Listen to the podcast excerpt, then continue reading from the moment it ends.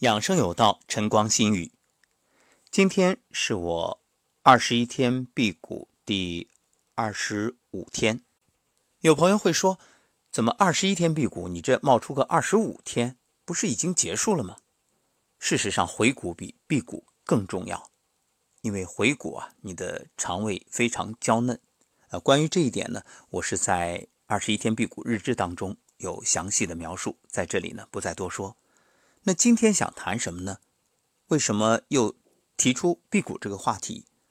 我想说的是，当我什么都不吃，当你感觉这样似乎身体没有能量来源的时候，其实我们做一个比较：如果今天两个人，一个选择辟谷，什么都不吃，静养也减少消耗；一个呢？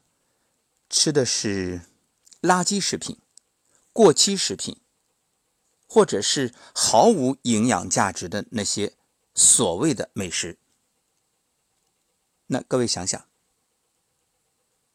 谁的身体更受害？我们不说受益，说受害。我们分析一下，辟谷，人体是智能生物仪器，当你不再进食的时候。你的饥饿感会慢慢降低。其实很多人担心这一点。哎呀，我不吃那饿呀，饿的睡不着怎么办？各位，你有没有发现，你所谓饿的睡不着，恰恰是因为你平时第一睡得晚，第二睡觉前必须吃东西，总要去摸点什么美味佳肴，总要满足这深夜食堂的那种口味和感觉，所以你的身体已经习惯了，一到那个点它就分泌消化液。因此，这是一种习惯。那么，当你不吃，它的分泌会慢慢减少。等你一段时间不吃，它就停止分泌了。没有消化液的分泌，你怎么会有饿感呢？确切的说，是没有饥感。饥饿，饥是饥，饿是饿。饥是身体的感受，饿是心理的需求。所以，你所谓的饿，是你总想吃。是总是那个馋虫被勾出来，是你心里的欲望没有清净，没有断绝，所以这只是一种念。你把这个念守住，悉心止念就好了。然后呢，我们看另外一个人，垃圾食品，或者我就说你吃的不是垃圾食品，你吃的就是粮食，但是是陈年粮食。已经好多年了，没有什么能量了。那你觉着吃的这个粮食，除了让你有饱腹感之外，它能带给你什么？它不仅不能带给你身体健康，它反而会消耗你的气血。为什么？你得把这些垃圾化出去，代谢掉。但是，一方面你没有营养素的摄取，一方面你还要去花你的气血代谢掉这些食物，所以吃饭是有成本的。这一点我们曾经在节目当中给大家谈过，因此这个时候你吃下去的不仅无益，反而有害，不仅没能给你增加气血，反而要消耗你原本就不多的气血。那你觉着这是好还是不好呢？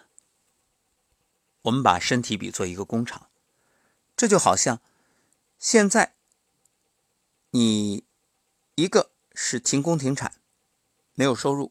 啊，工人呢，反正都休息。另外一个，不仅没有收入，反而源源不断的材料运过来继续加工，我就不跟你结账，我赊账，你给我加工，我以后给你结。但是这个雪球越滚越大，欠款越来越多，最终资不抵债，只能宣告破产。你说这两者相比，哪一个更糟糕？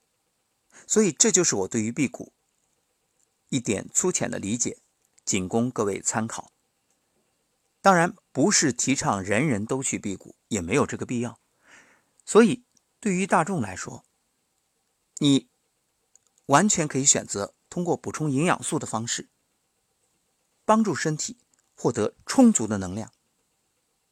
但是，尽管如此，也不能暴饮暴食，不能有恃无恐。你说我财大气粗，我气血足啊。当然，年轻人很多是这样，饭量大，多吃点没事儿，是没事儿，身体能够消化掉、代谢掉。但随着年龄的增长，饭量会越来越小，这个你一定要尊重，不能说，哎呀，我年轻的时候呢胃口大着呢，结果现在你一吃多得身体马上出问题。因此，量力而行很重要。愿大家都能食饮有节，起居有常，不忘坐牢，形与神俱，神清气爽，每天好心情。